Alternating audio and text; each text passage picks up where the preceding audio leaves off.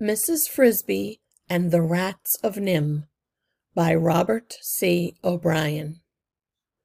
Chapter 12 Isabella Mrs. Frisby spelled it out slowly.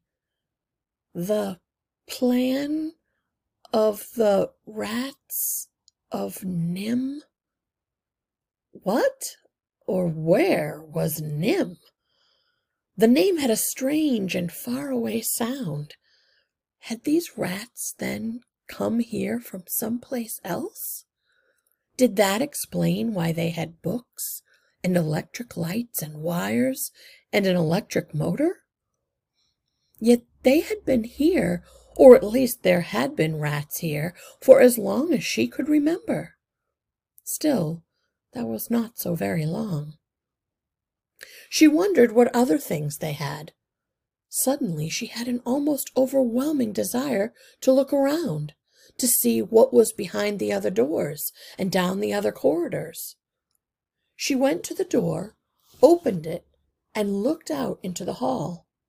It was entirely deserted and silent, except that when she listened carefully she could hear a faint humming in the distance, as if something were running Another motor? She started out into the hall and then changed her mind. Better not. Nicodemus had been friendly. They had all been friendly, but explicit. He had said she was to wait in the library. And she was not there to pry, but to get help. She went back into the library, closed the door, and sat on one of the benches.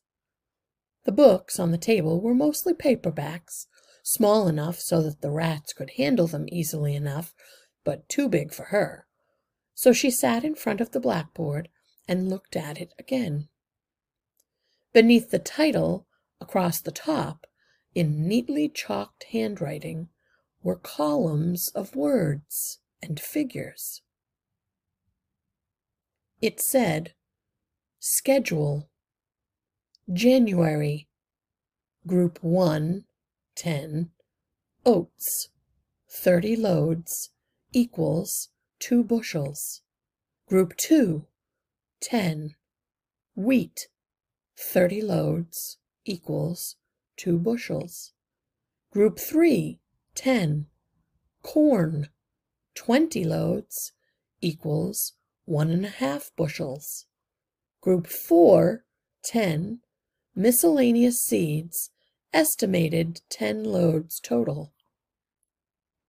The rest of the blackboard was filled with more rows of figures, each headed by the name of a month February, March, April, May, and so on through July.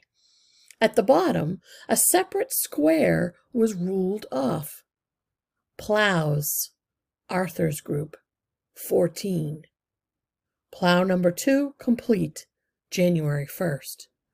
Plow number three complete, February 10th. Plow number four complete, March 20th.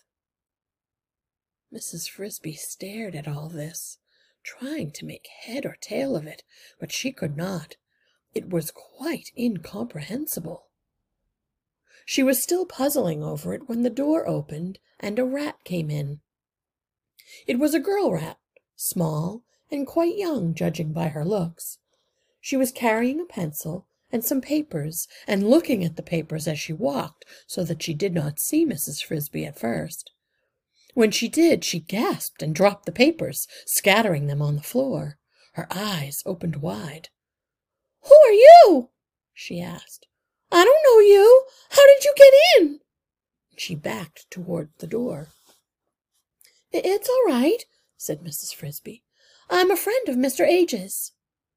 The rat looked very young indeed, only a child. But why are you here? Who let you in? Nicodemus. He told me to wait here.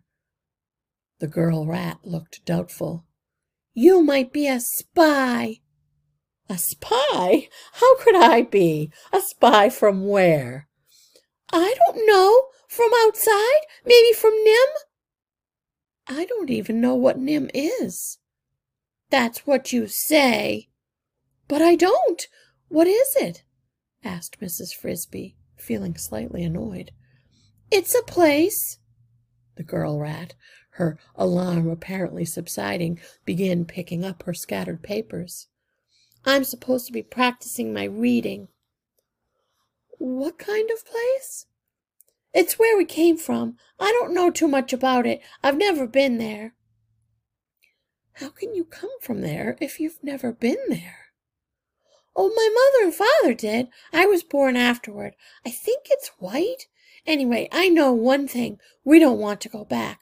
We don't want to get caught.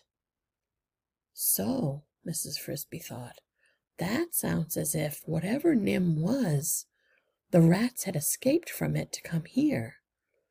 But she realized that she was not likely to get very clear information from such a child. Again, she hoped that Nicodemus would explain it. Did Nicodemus come from NIMH too? Yes. And Justin? Yes. You know Justin? Yes. I guess you're not a spy, said the girl rat.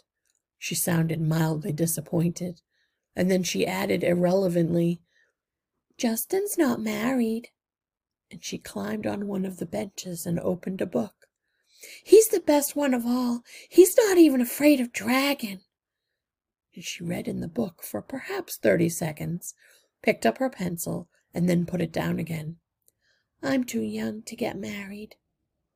Well, I suppose so, said Mrs. Frisby. For a while yet, but that won't last long. That's what my mother says, but it seems long, and Justin might marry somebody else. Maybe not, said Mrs. Frisby, who could see beyond the tip of her nose. He's pretty young himself yet. What's your name? Isabella. Oh, that's a pretty name. It's all right. Only my brother calls me Izzy. I don't like that. I don't wonder. Where's your brother?